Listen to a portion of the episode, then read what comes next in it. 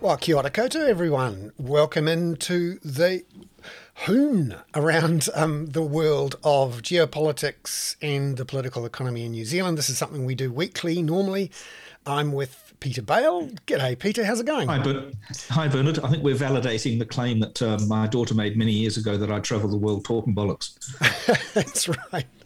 Yeah, a, a, week that was uh, talking bollocks. But it's fun to talk about the world around us, and, and goodness knows we've got to do some something to keep ourselves. Um, well, that's right. You're the only person keeping me sane in this lockdown at the moment, Bernard. And, I, you're, you're, lucky that I'm not in my in my pajamas drinking an entire bottle of wine through a straw at the moment. I, ah, I feel I think no, I need to get one of those baseball, you know, drink it a sort of Pinot Gris helmet. What Pinot Gris on one side, Chardonnay on the other, or whatever. Or, oh, or, possibly Pinot Noir, and ah, just have different. Yeah, that's a very good idea. Not bad. Excellent. Yeah. Yeah.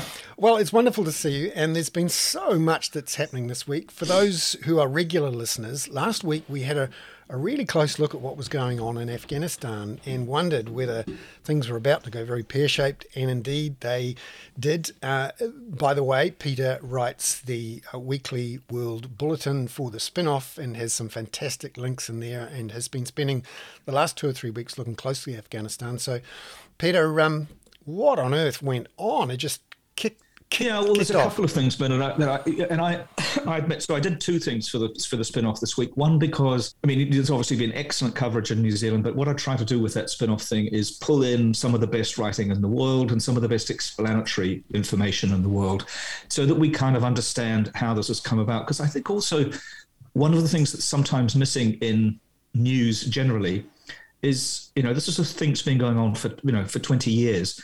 So even people who who who aren't our advanced age may not, in fact, you know, who are younger than us, may not really know quite how we got there, quite who the people, the personalities were, and quite what the history is. And I, th- I, I, think you know the history is very, very, very important here, as well as the sort of impact. So in the second one I did this week, I did focus very much on the historical aspect, and in, in particular now the geo- geopolitical implications of all of this. And it is extraordinary to see Russia, China, and Pakistan, all to some extent celebrating the embarrassment and humiliation, really, of the United States in there with this, you know, extraordinarily chaotic withdrawal, which is also very interestingly so strong, popular in the United States. Not the chaos exactly, but the decision to withdraw. That's something a lot of people don't quite understand because of the way that the debate is framed. There's a lot of um, assumption that the American withdrawal was the wrong thing or it was done badly. But actually, more than 70% of Americans are going, yeah, good, we're out. That's right. That's right. And, and I think I think you know that is that is one of the key reasons Biden has done it. I think was chaotic. I think it is to some extent at least the wrong thing to do certainly for you know for the for the the nation building aspect of that. But what, what's also really struck me with with Biden and we talked a little bit about this last week but is the cynicism that Biden has deployed. You know this allegedly great communicator somebody who's been in you know been in the Senate for so long has a lot of foreign affairs experience has really been deeply and profoundly cynical about the original um, intent of going into um, going into Afghanistan, and has kind of well lied a little bit actually about what the intent was and what his intent was. And one of the reasons that I in, in this piece about that I did for the spin-off, uh, I, I, quoted from George Packer in the in the Atlantic magazine. Now George Packer is a really extraordinary journalist who did a wonderful book uh, a couple of years ago about Richard Holbrooke, the very famous American diplomat, famous frustrated, grumpy, egotistical American diplomat, who's probably the most significant American foreign policy figure since George F. Kennan, who is the person who specified uh, or, or, wrote the, the, the, doctrine that governed the uh, United States relationships with the Soviet Union during the, during the during the, the Cold War. And, and he pulled out some quotes from Holbrooke's diary from 2010. Holbrooke, is, Holbrooke died of a, of, of, a massive heart attack or heart, heart problem. And, and by, he quotes Biden as saying to him, I'm not going to send my boy back there to risk his life on behalf of women's rights. It won't work, and that's not what we're there for. So there's there's kind of precedence for Biden to want to be out of there, to not be committed to going in there. Apparently, in the Obama era, he was the one member of the Obama cabinet who was reluctant to do the surge, if you remember that. Mm. And when but when uh, Holbrooke asked him um, what a complete withdrawal would mean for Afghans, and this is You know, this is 11 years ago we're talking about. Biden replied, fuck that. We don't have to worry about that. We did it in Vietnam. Nixon and Kissinger got away with it. Yeah. Now, I thought that was really telling because people have made the comparison between the, withdraw, you know, the, the, the, withdrawal from Saigon. Uh, I think we talked last week. A friend of mine in, in Cambodia also made the comparison comparison between the 1975 withdrawal by Gerald Ford from Cambodia, having having run an illegal war in Cambodia that spread over from Vietnam, and and that left that left Cambodia really open to the Khmer Rouge. It opened the way for the Khmer Rouge year zero and all that went along with that, the murder of about 25% of the entire population. Now, so that, that quote about we don't have to worry about that, we did it in Vietnam, Nixon and Kissinger got away with it, I find extraordinarily interesting. And that's where your remark that around 70% of Americans actually support this withdrawal, uh, that's what matters to him. It's also very interesting. There was almost no conversation with other world leaders. It just happened. You know, the, there was there were belated conversations with Boris, Boris Johnson, and of course Boris Johnson has has been exposed to some absolutely extraordinary scenes in Parliament this week, particularly from a couple of British politicians who, who themselves in ah, Afghanistan. Oh, yeah Uh, as soldiers, and we forget you know, have the, been the extraordinarily Brits, upset were, by what's happened now. The Brits were there in large numbers and suffered a lot. Four hundred and fifty-one deaths, I think yeah, it is. Four fifty-one. Yeah. yeah, no, it's it's they, they, did, and you know, there's lots of stories about how pointless and, and futile it all seems now. And I don't think this scandal is going to go away actually, or the stain really on. You know, we don't like. We know that Boris Johnson doesn't like detail, but you know, he was on holiday when this happened. His foreign foreign secretary Dominic Raab was on holiday. He refused to listen to and declined to yeah declined to do a call with it with with his the Afghan foreign minister to negotiate on getting people out. But if I could just come back, Bernard, one of the one of the you know the, the geopolitical aspects of this are so profound because it is a humiliation of the United States. If you were you know the Ukraine or Lithuania or Latvia would you be thinking that the US might be an unreliable ally, particularly about in, in the Ukraine? Is the U, is the US really going to prevent more Russian interference or a Russian more bold Russian move into the eastern Ukraine? I'm not so sure.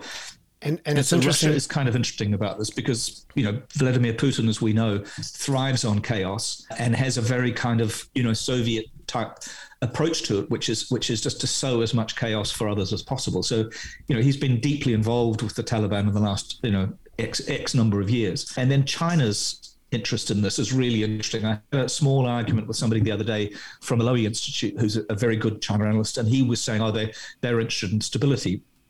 And they may be up to a point, but they're also interested in anything anything that is bad for the United States at the moment is theoretically good for China.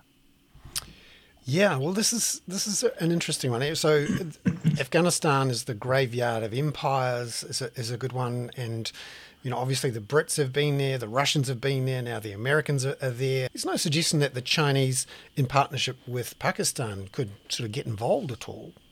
Well, I think there is actually. No, I think there. I think there absolutely is. And, and, Pakistan's role in this, including Imran Khan's role as, as prime minister, is quite interesting because it, it it it has always played right from the very beginning of this kind of secret hand which became more and more obvious, where its ISI intelligence in, intelligence service was secretly funding the Taliban, secretly providing providing you know support and sanctuary for them along the border, partly in a way to as an antidote to what India was trying to do and trying to do in the um, in Afghanistan. But you know, while while officially Pakistan was an ally in the United States in this, unofficially the ISI was was doing everything it could to support the to the Taliban and to and to really get the Americans kind of bogged down in, in Afghanistan. And I, th- you know, Imran Khan described described the victory of the Taliban this week as quotes breaking the sh- breaking the shackles of slavery close quotes. And you know, I think that's a really interesting approach. He, of course, faces a domestic version of the of the Taliban as well. So you know he has to he has to tread a very fine line between his uh, Islamic extremists, the army, the intelligence services, and China, of course. I mean, Pakistan is one of the great beneficiaries and great partners in the Belt and Road project, particularly with the building of an enormous port in southern uh, Pakistan on the Arabian Sea. One thing I'm curious about is how this undermines America's uh, reputation in the world and Very its existing partnerships with other, others, in particular NATO, remembering that many of the NATO partners went in there to Afghanistan with America. As you say, Biden mm. didn't talk to them. They were just shocked as everyone else when the pullout happened in such a dramatic way. And you're hearing things like the, the German defense minister saying, well, how can we rely on these Americans ever again if someone has a crack at us?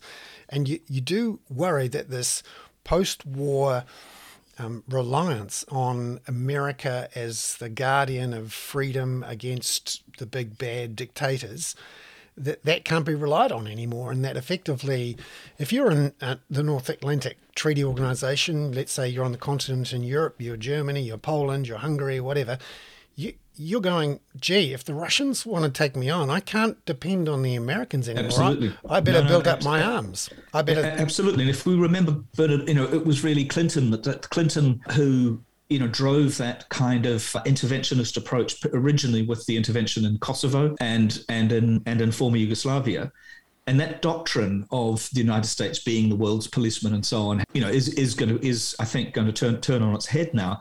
But also we need, you know, we do need to remember that it was George George W. Bush who took the United States into Afghanistan, you know, immediately after 9/11, theoretically with a limited agenda to, to, to find and kill Osama bin Laden, which only happened eight years later, and of course happened in neighboring Pakistan, where he was clearly known to be there and give, being given sanctuary. And of course, they did, you know, depose the Taliban and then became came this issue of nation building, which is which is what Biden is now denying was the original process, original um, intent. But just the Global Times, which is a, a, Chinese, effectively a Chinese propaganda outlet, said this week, and I, I, this is getting to your point about embarrassment for the United States. It said the Taliban's rapid victory embarrasses the United States, smashes its image and arrogance. U.S. complete, you, you know, in the headline, U.S. it was the U.S. complete collapse in the 20, 20 year Afghan war, a page of humiliation and proof of U.S. failure in stretching arms to control and change others. Mm. You know, and this is it, it, plays into the Chinese proposition, which is that we were, you know, you, you can argue that the Belt and Road thing is is kind of uh, diplomacy by by debt. Yeah. Are you still there, Peter? I don't know what happened there. You got this still there, Yeah, yep, yep, yep. Yeah, um, got a bit of a. So you know the the the, the China does interfere in other countries, but it doesn't do it militarily.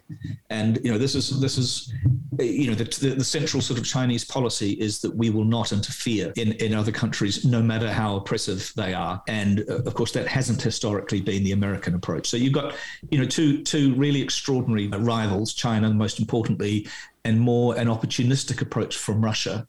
And then you've got this dilemma, really, for, for Pakistan to support the Taliban to believe that this is now a success.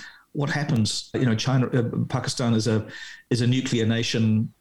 N- neighboring India has has a sort of oh, in a permanent state of tension with India, you know, there's, there's still a lot to play out here, I think. That's right. And in that, the geopolitical sense. Yeah, and that great contest between China and America, we're right in the middle of. We, China is still our largest trading partner by a long shot. We have relied on America for our protection. And really, since the beginning of 1942, the Battle of Midway and the Battle of Coral Sea, where effectively the Americans stood up and stopped Japan's progress south where the Australians, once Britain had lost Singapore in a horrible way and its two big battleships were taken down. Australia essentially changed horses. It said, yeah. okay, we, we can't rely on the Brits anymore we're going to go with the Americans. They're the ones we're going to rely on. New Zealand never quite made that overt switch from America to Britain. We left our troops in North Africa and they went to fight. Well, we were still keen to sell quite a lot of um, lamb and lamb and butter and wool, I recall. That's right. Yeah. But essentially, that that moment in early 1942 was the and the fall of Singapore and the the withdrawal of Australian troops back to, to protect the Australian homeland was a moment when essentially the British Empire ended in this part of the world. Now, I'm not sure it's the same thing here, but there's a very similar tone of discussion around can we rely on America anymore? Are they yeah. are they really going to guarantee our freedom when you have a president, obviously not Biden, but Trump come across just a year or two ago to Europe and say to them, "Well, I'm not sure if I'm going to protect you." You know, you didn't. Yeah, well, we you know we we're used to we're used to the allies being particularly the NATO allies, and particularly there was a wonderful story today about apparently Trump absolutely can't stand or couldn't stand Angela Merkel and in fact hung up hung up on her in their last last conversation. And just you know, the moment she walked into rooms, he would kind of bridle. So I, I think it is. A, a, travesty in a sense that the that, that NATO, the allies who've lost so much, have been treated this way by by Biden and by the United States, and it very much contrasts with that whole America is back agenda that he that he came with. So that, that's again why I went back to that ten year old comments from Biden recorded by Holbrooke because Biden's whole sort of psych, you know, and, and including having had a, a, son in the military, is all about not committing more blood and treasure to somebody else's conflict. And I, I, I think the the strategic interests that the United States has are now going to be redrawn. Yeah. You know, Taiwan is clearly still a strategic interest of the United States. Rather ridiculously, Britain has sent one of its, it's only got one left at the moment, an aircraft carrier there. I'm pretty sure it's an aircraft carrier with no aircraft as well at the oh. moment. But anyway, it's, it's, uh, they're, they're, it sent them to Taiwan. So it, it is a, it is a redrawing, I think, Bernard, um, it's not you know it's not overstating it to say that that strategic importance or that strategic umbrella that we thought we might have been under is is going to be redrawn uh, That's by right. the implications of this. And it matters so much to us because we and Australia are dependent for our trade on China, but dependent for our security on America. America yeah. is entering into this much more aggressive strategic competition with China. And so far, we've managed to tiptoe between the two of them and not have to make a choice. But, you know, China is starting to bulk up its own military, starting to flex its muscles in the South China Sea and Taiwan. You remember, they, they have said outright we're going to invade this place one day. Absolutely, yeah, yeah. I was, I was. There was a very good commentator on the BBC last night. I was, I, I, I know I sound like a news freak, and of course I am, talking about there being a 25% chance of an invasion of of, of Taiwan in the next 10 years by Xi. Yeah. And it's a pretty, you know, it used to be kind of 2% that people were calculating. It's a much more significant possibility. Yeah, but yeah. I, I, argue, I would argue, Bernard, and I, I, know we slightly disagree about this, which is always excellent for this, for this conversation, that engagement is the only way to go with China and that the United States is going to have to have deep engagement. Isolation is not going to work. In fact, I think isolation is working against US interests at the moment, particularly in the area of technology exports and those kinds of things. You know, China is there for, for the long term and it isn't going to go away. And regrettably, to some extent, nor is the Chinese Communist Party. Yes, and that strategic competition we can't ignore in all sorts of ways. As um, one of our guests on the um, show today, Peter has talked about, you know, the Canadians. There's a bunch of Canadians who just got jailed for being Canadian. That's right. in That's China. Right. Well, two, yeah, two, exactly. They were they're being used as pawns uh, relative to the to, to the trial of the daughter of the founder of Huawei, which which is a case that really was also a bit of a travesty, really, and was unfortunately unfortunately has has, has almost been forced to play out in Canada, when in fact it was it was a kind of legal ruse that Trump used to put pressure on China and, and Huawei in particular. Just just one thing on on that I, I do want to mention on on Afghanistan because I think it is going to get it's going to come back as a as a serious problem is warlords and there's a rather remarkable guy, Ahmad Massoud, who is the son of the famous uh, Mujahideen commander Ahmad Shah Massoud. And he, has got a piece in the in the Washington Post this week. Christ knows how he gets a column out to the Washington Post while he's under attack from the Taliban in the in northern Pakistan. It's amazing what you can do with the phone these days. Huh? It's amazing what you can do yeah. with a phone. Yeah, well, he's you know he's he controls the Panjshir Valley, which is an absolutely critical pathway into route into into Afghanistan from the north, mm. and he's essentially saying it's time for you to start supporting us again. Mm. So I think this will happen, although he is one of the few because they. The other northern warlord, Dostum, fled, I think, to Uzbekistan or Tajikistan. There will be a choice to be made now of either re- reinflating, re-supporting, re-communicating with the warlords that will inevitably pop up in Afghanistan. But I just I feel as though we've kind of been through this. I mean, we the, the U.S. support for the Mujahideen. If you've seen Charlie oh, Wilson's oh, yeah, War, which is yeah, an yeah. excellent film starring Tom Hanks, it's very very good on the the the the people we chose to create because because they were the enemies of the of Russia in and and the and the Russian supported communist administration in Afghanistan. You know, we created the Taliban by the support of the Mujahideen, and we need to remember that. And we also, of course, created uh, one of the most famous Mujahideen leaders, Osama bin Laden. Wow, yes. So these events in the world flaps its wings and stuff happens. You know, we're dealing yeah. now with. Especially if that butterfly is actually a drone coming in from Nevada. Yes, yeah. that's right. Or if they're a bat that, you know, spreads its disease to someone. Oh, you, oh gosh, this is a very, very, very twisted segue into yeah, COVID, is it, Bernard? It is, yes. Because on. Uh, I thought the Blame Australia thing this week was quite entertaining. Oh, Who do you blame? Australia. Australia. And then we found out it, really was from Australia, as if we didn't know. Yeah, moment from the news conference uh, on Tuesday, where the the sign language interpreter behind the prime minister was was in, effect translating the prime minister's meaning mm. when she was asked. So you know, what should we do about this or where did this come from and the prime minister said well you know it's australia yeah and and the and the the interpreter behind went. yeah. I'll put the link in the in the thing. Anyway, yeah. yeah. What, what, well, it's also it is. I mean, there's an awful lot of blame being hurt, not just for our problem, but for the, for the whole Sydney problem on Gladys Berejiklian. You know, the, the the and she, of course, is using the kind of Boris Johnsonian language of we're all going to have to live with it.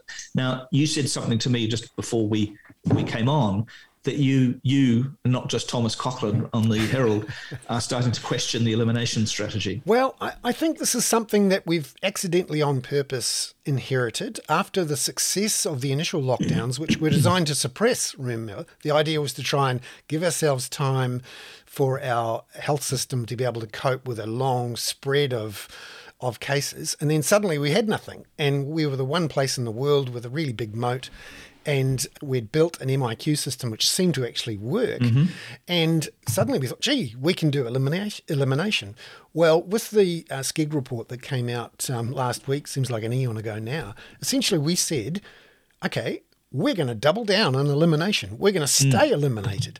And the reason we have to stay eliminated is that our hospital system basically couldn't cope with outbreaks yeah. of Delta, even Absolutely. after we're vaccinated, particularly because at the moment, our 0 to 12 year olds can't be vaccinated and won't be able to be vaccinated until probably the middle of next year, given that the trial results from the trials of the young kids' vaccinations is not going to be back until October. And so, what that means is, by default, we have adopted a Fortress New Zealand policy, which means that even after as many people as possible can be vaccinated, we're going to stay closed because we've adopted this elimination strategy. Now, at some point, we're going to have to go cold turkey on elimination. Now, we we obviously all hmm, hope. Isn't that what we're doing at the moment? Well, no, no, we, we're desperately holding on to it. We really want to. No, no, it, I know. And, I mean, I think, we, we, are. I mean, lockdown is cold turkey. I think you, you yes. mean we're going to have to abandon it? That's right. All we have is cold turkey, and yeah.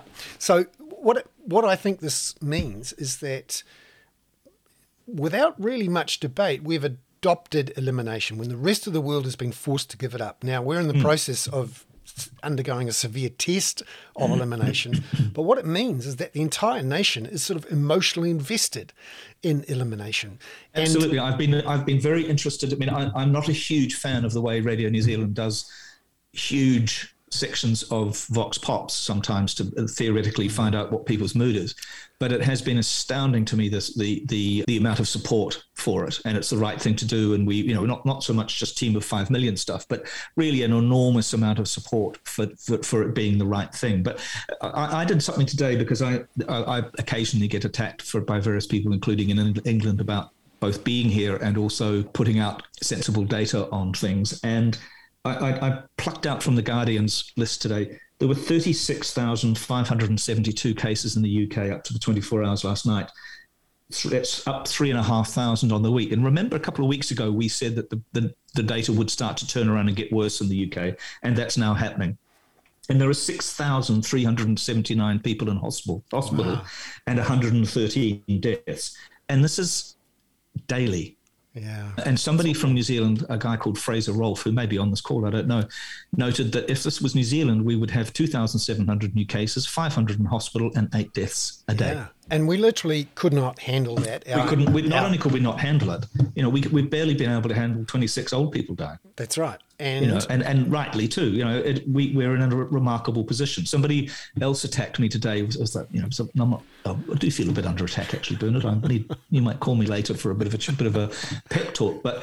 Um, saying that lockdowns don't work. And of course, I use New Zealand as an example because this person was using Sweden and the UK as a comparison. And of course, the UK's lockdowns didn't work terribly well because they were too late.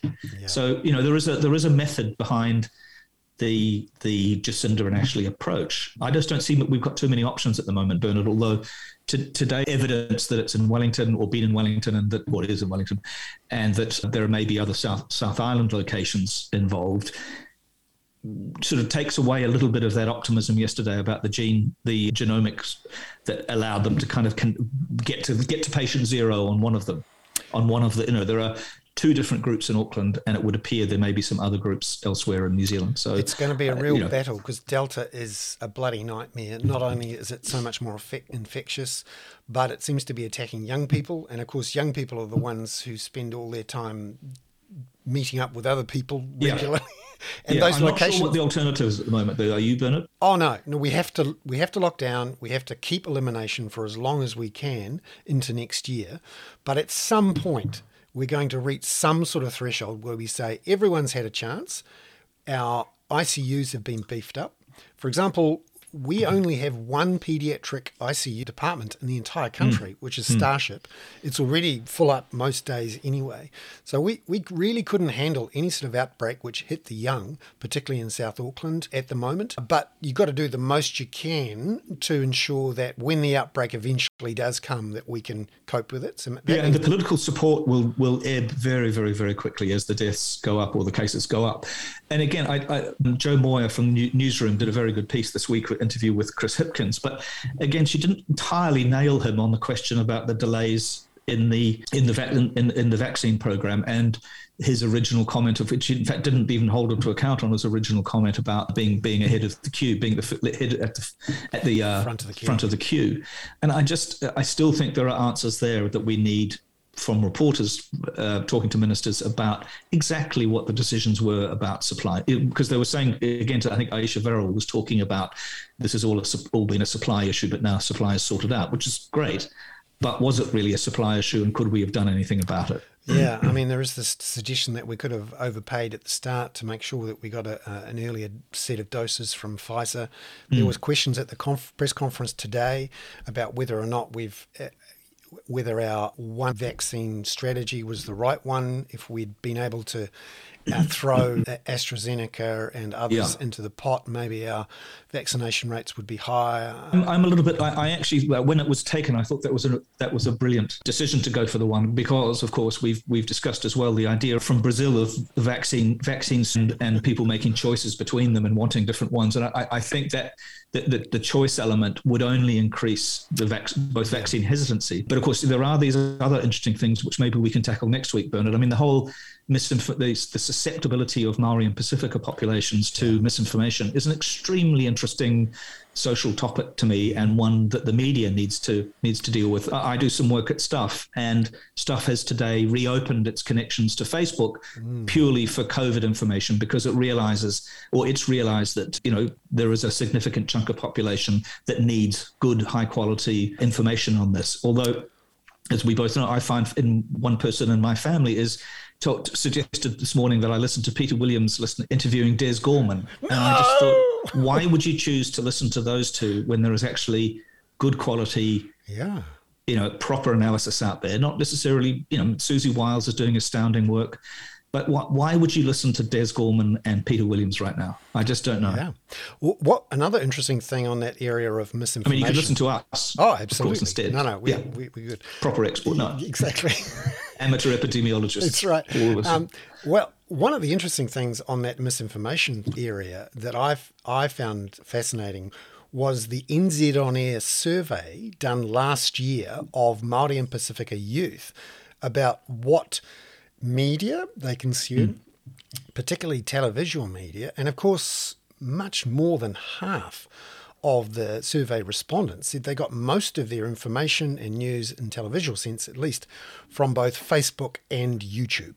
Mm. And Prime Minister has been an aggressive user of Facebook Live as well. She absolutely to... has, and she's been brilliant. I guess, I guess she'll probably do it. I mean, they, they, they obviously broadcast the official briefings in there, but I imagine we'll hear from her tonight and her absolutely charming, kind of elegant. Mm, she yeah. is so good at her Facebook appearances, and you know, you watch them with. I watch them with a sense of awe. You know, there's this New Zealand, and there'll be seven hundred thousand people there, and the flow of positive love to her from these from people is absolutely extraordinary to witness. It's yeah. a it's a remarkable skill that she has. And you can see why she doesn't want to um, give up the platform. But this misinformation area is going to continue to be one that's pounded away at as a problem because as we get closer to that 60, 70% mark, and there was already some campaigns launched today from people around the Māori health community to say, there needs to be much more attention and focus on improving Absolutely. vaccination rates, particularly amongst young Māori and Pasifika. And I think we'll, there was a question in today's news conference about it, which I, I don't think either Ashley Bloomfield or the Prime Minister really addressed directly. And I think there's going to be more more news on that. It certainly had a yeah. Well, I think it was that, that that that would appear to be what was underlying that that awful vaccination rate amongst the Tauranga stevedores. You know that, yeah. that, that, there was there was some comment there, particularly I think from the trade union, that there was you know a real difficulty there with misinformation and where these guys were, were getting accurate information, which kind of gives the lie. I, I, one of somebody we both know, Barry Barry Saunders, was complaining on Facebook today that the government was spending too much money on on uh, advertising about COVID and could could have just relied on the media. And I'm not absolutely sure that's the case. I think they've got to try, you know, because the the the great thing, and I can say this as somebody who normally lives in England, the well, I'm going to have to stop saying that the longer I'm here. The coherence of the message mm. has been absolutely. You know, people might be. I mean, who's that ghastly ZB presenter who talked about sticking needles in her eyes when she when she was watching Hawkesby? Uh, just yeah. I mean, the coherence. Yeah. Even if you are a little, if we are a little bit exhausted with being kind and the and the five million, the coherence and the grasp of detail that the prime minister communicates is remarkable. I sometimes worry that she almost conveys too much detail that she should leave to leave to Ashley Bloomfield. But her her command of the number of cases, the locations, the the way the cases are being analysed is remarkable, and I think that engenders a great deal of trust. Yeah, no, she's um, certainly been uh, at the top of her game this this week, and I think the entire nation's been focused on those one o'clock or today's three o'clock news conferences, and of course the news yeah, out, so, news out today is that we're going to be in lockdown nationwide until at least Tuesday afternoon. And given the news today about three cases in Wellington, the, the, it's clear that there, some people have left Auckland who were in those yep. locations of interest. And uh, I mean, who would go to Wellington from Auckland? It's a mad idea, really. That's but, exactly um, right. But, but so so really, in the short term, still elimination, still pushing on. It's yeah, go, and I think I think next year, middle of next year, we're going to have some really interesting debates about when we drop elimination and mm. start to open up again because I don't think yeah, anyone... what do you think about the political I, I, don't really like the political horse race aspect of this but I did hear you know the national the national COVID spokesman today t- making it all about uh, vaccination you know yeah. essentially you know they're trying to find some ground on which they can criticize the government. I, I noticed uh, David Seymour was criticizing the government for not telling telling the media enough about the cases in Wellington today. But Bernard, you, you also were talking about the the implications for the economy and mm, the Adrian yeah. Adrian Orr decision not to um, yeah. so, not to raise the cash rate. So up till about three o'clock on Tuesday afternoon, everyone expected either a 25 basis point or a 50 basis point hike in the official cash rate at uh, two o'clock on Wednesday. But of course, then we heard about the case A. Then we had the lockdown announced about six twenty p.m. Mm. on Tuesday night, and very quickly, people in the markets realised, okay, they can't really hike on the day we go into lockdown. Mm. So that was put off. You can see they had to madly rewrite the entire statement. This is their quarterly monetary policy statement. It's a 30 page, you know, detailed forecasts plus explanations of what they're about to do. And remember, this is a big deal for New Zealand. This would be our mm-hmm. first rate hikes in seven years we'd be the and wouldn't we wouldn't we be the first Western Reserve Bank to, to do this as well? Exactly to do this. Um, and w- there was a lot of attention on New Zealand jumping out ahead of the rest of the world. And remember, the mm. rest of the world right now is not thinking about rate hikes. The Delta surges have gone through and really hit consumer confidence in America, have slowed growth. Interest rates in the wholesale markets have dropped. Expectations about inflation have dropped.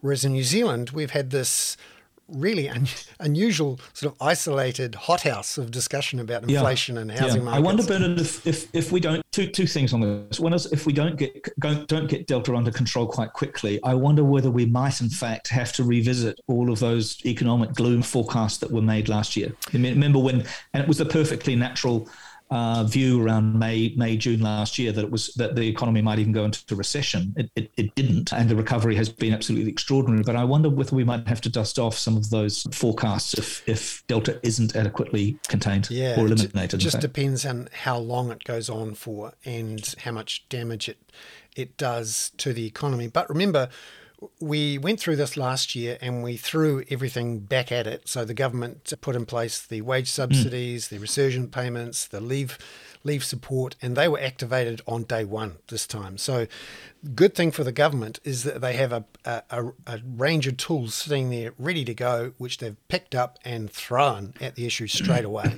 so that's going to help. Also, right, well, let me let me ask you the Peter Williams question here in a way, because I I, I, I talk to a lot of people in Europe.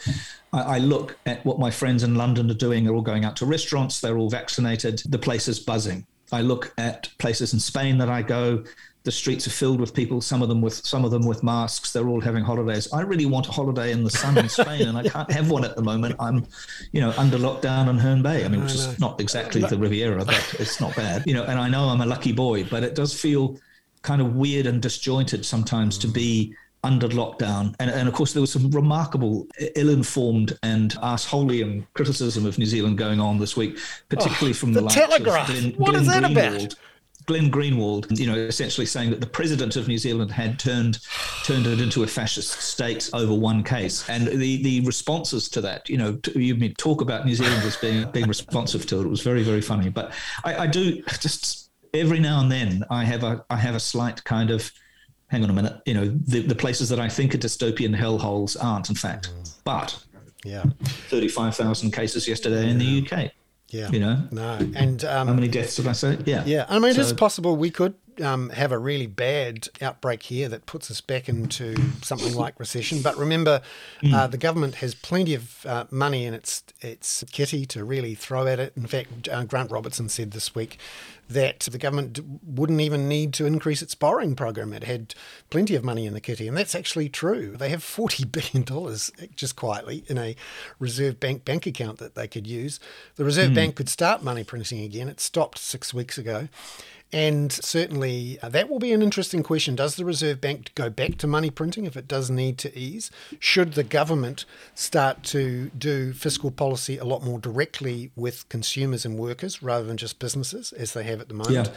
And and also whether the Reserve Bank because the thing about the last year is that the Reserve Bank, because it had already cut interest rates to virtually zero, had to print money to pump up the housing market to use as a wealth tool to support the economy. Essentially, make mm. wealthy people feel and actually be wealthier so they go out and spend and invest their money and support the economy which you know in terms of tools was probably slightly fairer than the way the Americans did it. The Americans did it for the stock market mostly, yeah, absolutely. And and those you know there's a smaller proportion of the population who own the stock market, whereas in New Zealand at least sixty percent of the people own houses here and got the benefits.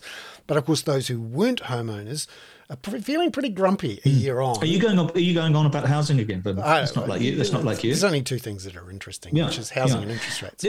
Yeah, and Bernard, you wanted to talk about about migration as well. Oh, I, yes. I think you know you you you you've been talking about the scale of the population that we want or that's ideal, and of course, I think often of a, of a friend of ours, Dileepa Fonseka, who oh, has oh, yeah. been doing, I think, an excellent job mm. in explaining both the human and economic cost of these about a quarter of a million people who are still in the country with on short-term visas or on you know what do you call it skilled skilled migrant visas but they're not really migrants they're just they're kind of guest workers because we don't give them a pathway for citizenship.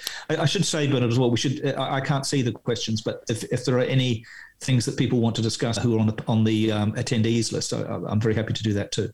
Yeah, now we've had a few questions, some of which I've raised and some of which we've uh, addressed. There is a question from Julian about what the Reserve Bank is going to do with its $54 billion worth of government bonds on its books. Great question. The um, Reserve Bank Governor Adrian Orr announced at the monetary policy statement that there would be a review about what to do with the balance sheet. But the Reserve Bank has already signalled a couple of months ago that it's going to basically sit on those bonds and let them roll off as they mm. mature. And that essentially says they're not going to sell them back into the market to push up interest rates. Uh, like central banks all around the world, they basically buy the bonds and then hold them and then essentially let them mature and then cancel the money as it goes. So they're not going to use it use it as a reverse monetary policy tool. Mm. In fact, the the Reserve um, Bank um, is leaving open the option of negative interest rates, and in fact, it was very clear uh, this week that if it does need to use monetary policy again to support the economy, that negative interest rates would be the way. And I think there's some really interesting options here for the government and the Reserve Bank around negative interest rates, which means they have a thing called a funding for lending program, which means the mm. Reserve Bank can lend to the banks at the at the official cash rate. So 0.25%. And if it goes negative, they can lend to the banks at negative interest rates. And so far, the banks have been very wary about borrowing that money because it's politically explosive. But they have been very, also very clever in borrowing the money at 0.25% and dedicating that money to be lent into new house builds mm, mm. at 1.69%. Yeah, mm. which is great.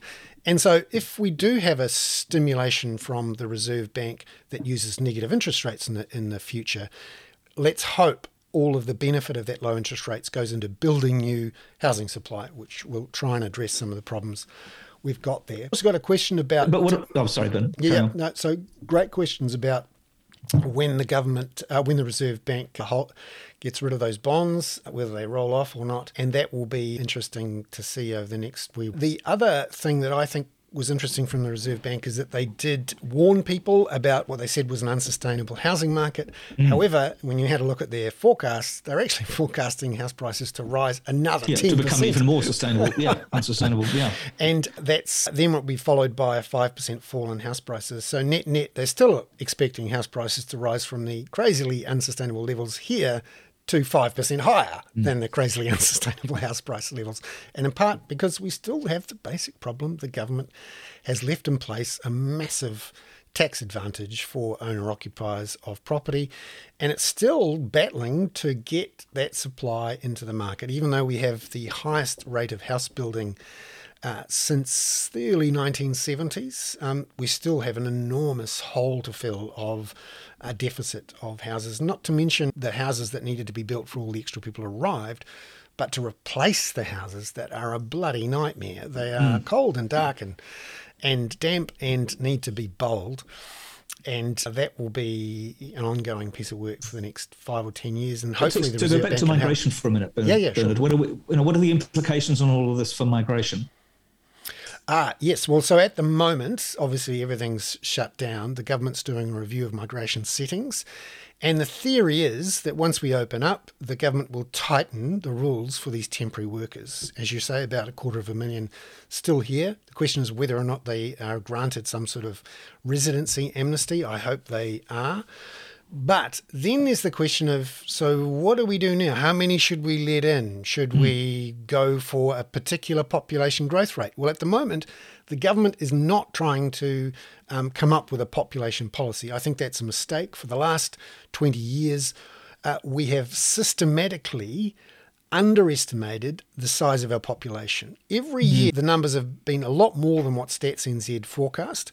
And that, of course, is a problem. If you're trying to build infrastructure to deal with a certain level of population, you need to get ahead of the curve, not get be continually surprised.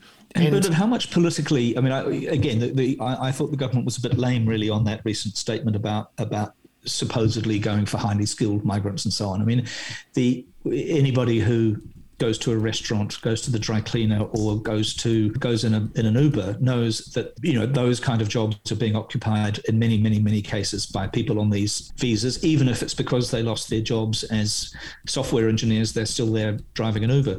But what, what are the political implications here? I mean, is that what's holding them back from from doing that granting, and and how much of a role is it, or how much of a, an issue is it about indigenous populations, particularly the you know Maori population and and Maori views of, of immigration in this, which in the sense, if you talk to somebody like John Tamihere, have been you know pretty concerned about the scale of of of, of immigration over the past fifteen years or so. Yeah, no, that's, that's and the changing nature great, what that's done to change the nature of the country ethnically. That's that's a great point. And I did a podcast for the spin-off on this and spoke to New Zealand's leading Maori demographer, Tahu Kukutai from Waikato University, mm-hmm. who isn't necessarily a fan of having a specific population policy or population growth target or single number. She's much more interested in making sure that planners at both the council and government level take into account the very different nature of New Zealand's Maori population, much younger than the rest of the population, yep. therefore more in need of education, training, skills acquisition, all sorts of different needs which aren't being met at the moment, not to mention housing. And ultimately, I don't think you can really deal with our core issues around housing, inequality, and climate change unless you you, know, you have control of how fast your population is going to grow. I personally think that New Zealand's in a good position to be a big New Zealand. I think we actually have lots of space and we've actually got quite a good system and people want to come here. Also, it's a, it's Can an we just make it really, really, really rich Americans? yeah, that's we tried right. that already. That's right, we have. And they can come and go whenever they want, apparently. But I think there's an opportunity I'm here. I'm being for, facetious just no, if anybody's no, actually watching us. They will need lots of consulting Mm. Definitely. so, uh, one of the things I think is there's an opportunity here for a deal. And the deal is for those in the business community, those in the centre right of politics who like growth, who like high migration, who like having lots of cheap, easy compliant, always turning up on time workers. They like that, and, they're always asking the government, yes, we want more migrants coming in, to uh, get them to agree to certainly much more intense infrastructure spending and building so that we can deal with mm-hmm. all these people coming in. And the deal is big New Zealand, open borders, lots of migrants, but you have to agree to share some of the bounty that's come from all that population growth. So, some sort of wealth or land tax or increasing tax rate so you can pay for the infrastructure needed to cope with all these people. Right. And that's you always come back to your socialist ideas of more tax and government you know, tax and spend, Bernard. Well, actually, it works. It works. It worked for the West. Just so we just come. So to bring it all back to Afghanistan and America as the protector of freedom and the Western ideas, this all came from the legacy of FDR mm-hmm. and the Marshall Plan, which was a fantastic piece of American strategic. Uh, understanding, understanding, yep. understanding I mean, of the implications of it. Yeah. Exactly. So, what did they do when America, uh, when Europe was in ruins, and for their own reasons, they basically rebuilt continental Europe. By the way, they they left Britain off the plan, off the plan, and it was in poverty for 30 years and from 1945 onwards. But anyway, they rebuilt Germany and France and rebuilt it up as a bastion against the Soviet Union. The Marshall Plan was a huge amount of money, and suddenly, because it was this strong country that defended, uh, essentially helped Russia and the rest of the world beat Germany and Japan, and paid in a big way with all of those deaths mm. and all of the it was the Belt and. It was the Belt and Road plan of its time. Yeah, and it worked, and people learnt to trust America from 1945 onwards. That trust was eroded by the fall of Saigon, and this week's fall of Kabul further erodes that trust. Mm. And one of the reasons the trust is gone is because, frankly, the richest capitalists in America took the piss after 1989 when the when the when the Cold War and the the wall fell and essentially went to town and had the biggest party mm. Undermi- with the peace dividend. Yeah, undermined the peace dividend. Undermined the the consensus, the the concessions that FDR and Truman and uh, Eisenhower made to the workers, if you like. That great settlement of the, particularly the late 40s, the 50s, and the 60s, Again, this is only for the white Americans. It didn't really spread to the black Americans, but you know, you had the GI Bill where all those all those troops came home and learnt a trade mm. and a skill. That's if they hadn't learned to fly a fighter plane or or fire a um, complicated uh, piece of artillery during the war and came back and used those skills in the factories in America. America invested in Europe, created this amazing place that bought all of America's exports. Um, America was outward looking and invested with its partners and became a trusted partner. It started to piss that away during the Vietnam War, and since the fall of the Cold the Cold War, the fall of uh, the Berlin Wall, America has pissed away that peace dividend, and now the price is a lack of trust amongst its mm-hmm. partners, amongst us all. And well, we could do this again, but I mean, we we've talked too about the the how the decision to invade Iraq uh, uh, uh Iraq in 2003, yeah. both Tony Blair and George Bush, and the undermining of truth there, really created this kind of modern modern polarization and modern disbelief in politicians. Now, some politician that people apparently did used to admire and believe died today, Michael Cullen. Oh, yeah. You wanted to close our session with a little bit of a, a valedictory thing about him, and it was very noticeable that um, Jacinda Ardern I had a little bit of a, a little bit of an emotional hiccup when she when she honoured him with a with a remark just before she handed over to Ashley Bloomfield today.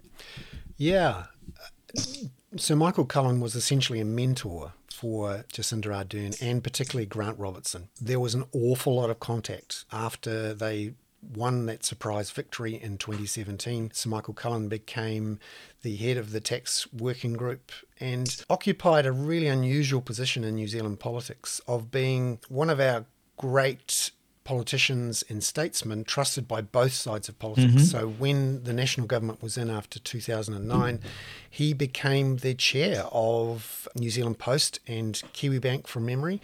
And, and you can see in the valedictories today from both sides of politics, there's an awful lot of respect. I had several conversations with Michael Cullen when he was finance minister, and he was clearly the sharpest tack in cabinet, completely across his brief, one of the hardest working, most dedicated politicians I'd ever met, and he he'd formed a relationship with Helen Clark, which was the anchor for the entire government. Mm-hmm. Uh, do, of, do, you think that that's what Jacinda Ardern has modelled in her relationship with um, Grant Robertson now? Absolutely. If you look at the partnership of Helen Clark and Sir Michael Cullen, it is the the pathway, it is the model for Jacinda Ardern and Grant Robertson. Mm-hmm. A core of strength for a, a duo who knew their places.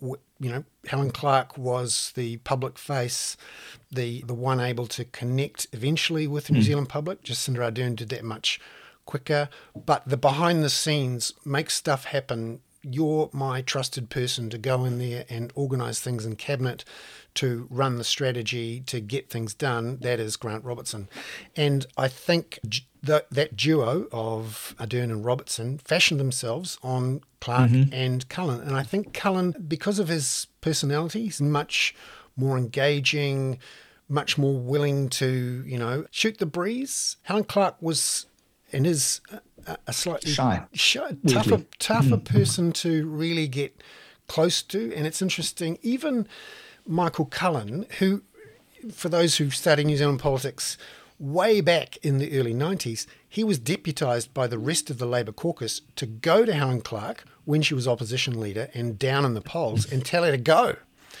And Helen Clark stood her ground and basically said, No, Michael, I'm not going. I'm going to be the leader of the Labour Party. And he said, Ah, oh, okay.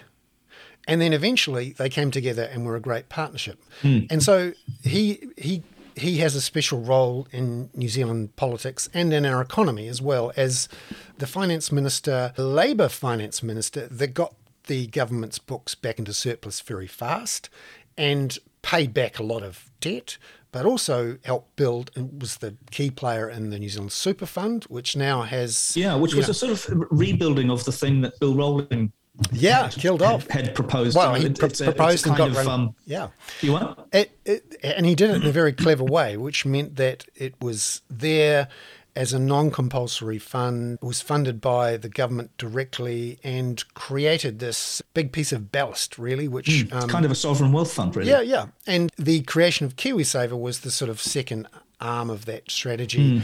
which mm. was also very clever. It wasn't a compulsory super scheme. It was a, a nudge economics. Oh, look, I'm accidentally in KiwiSaver and I'm stuck yeah. there. Stuck. Very, very clever and very successful. I think. And am I right in recalling that Cullen had a had a had a very uncomfortable relationship with Roger Douglas? Yes there's a very good. I'll put a link to it in the in the full thing that goes out tomorrow. But he has an interview with Kathryn Ryan from a couple of months ago where he talks about his relationship with Roger Douglas, which was initially warm, and then when Douglas went too far in 1986 and 87 with the flat tax package, flat tax package, they fell out awfully. Mm-hmm. And essentially, it was a full on war where, on one side, Cullen led the troops against Douglas's troops, and Lange got stuck in the middle. He's always been a powerful force in the Labour caucus. He was the chief whip, whip right at the beginning of the 1984 um, period, and of course went on to become one of the key leaders after the fall in 1990 and incredibly sharp witty. Have you read his book bernard? He had i mean he managed to get a book out fairly yeah. fairly, fairly recently. Is it yeah, yeah. no it's on it's on my pile. Things to read but i would recommend this uh, 39 minute interview with Kathryn Ryan from a couple of months ago which really tells the story very well.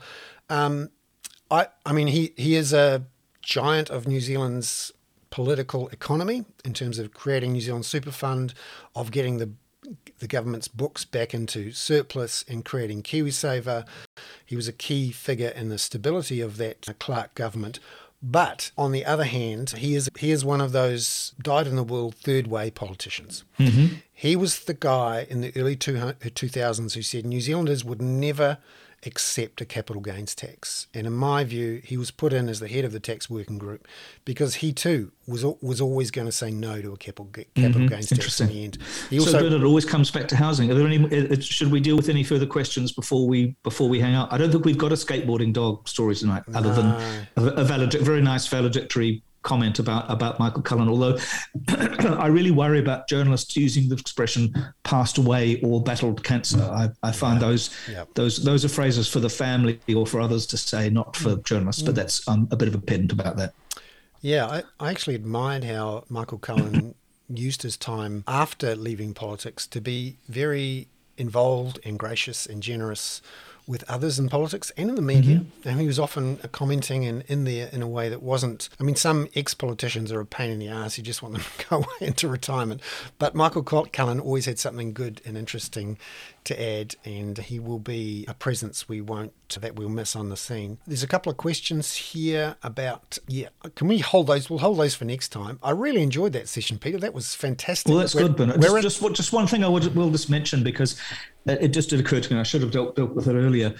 There's been an awful situation in Kabul today where Australian oh, yeah. Afghanis trying to get to the airport have been turned back by quite brutal force from the from various Taliban people, and it meant that an Australia evacuation flight left with only 26 people on it. Now, I don't think that that bodes very well for the Hercules oh, getting to Kabul and being able to do what what do the right thing. It's a, I, I worry that's going to be a very very uncomfortable situation, but I, I hope it's not. Yeah, no, that Hercules left on Wednesday, and we hope that it all comes back safely. But I think you're right. It's pictures as we go on are getting worse and worse and we'll we'll go we'll come back to it uh, next. Well, week. it's very kind of so many people to have to have come and heard us talk bollocks and go around go around the houses. But any, any feedback would be very welcome. Thank you. And we will put a recorded version of this uh, up in a piece on the Kākā tomorrow, which goes out to all subscribers. And hopefully we'll be able to do this again next week. We normally do it at three o'clock, but this week that clashed with the press conference that the Prime Minister had, so we put it to four. And we hope you all come back. Please do put your questions in on the chat next time or on the website as well. We'll try and answer those questions. And see you, Vernon. Thank cheers. you very much. Catch you. Bye-bye. Bye.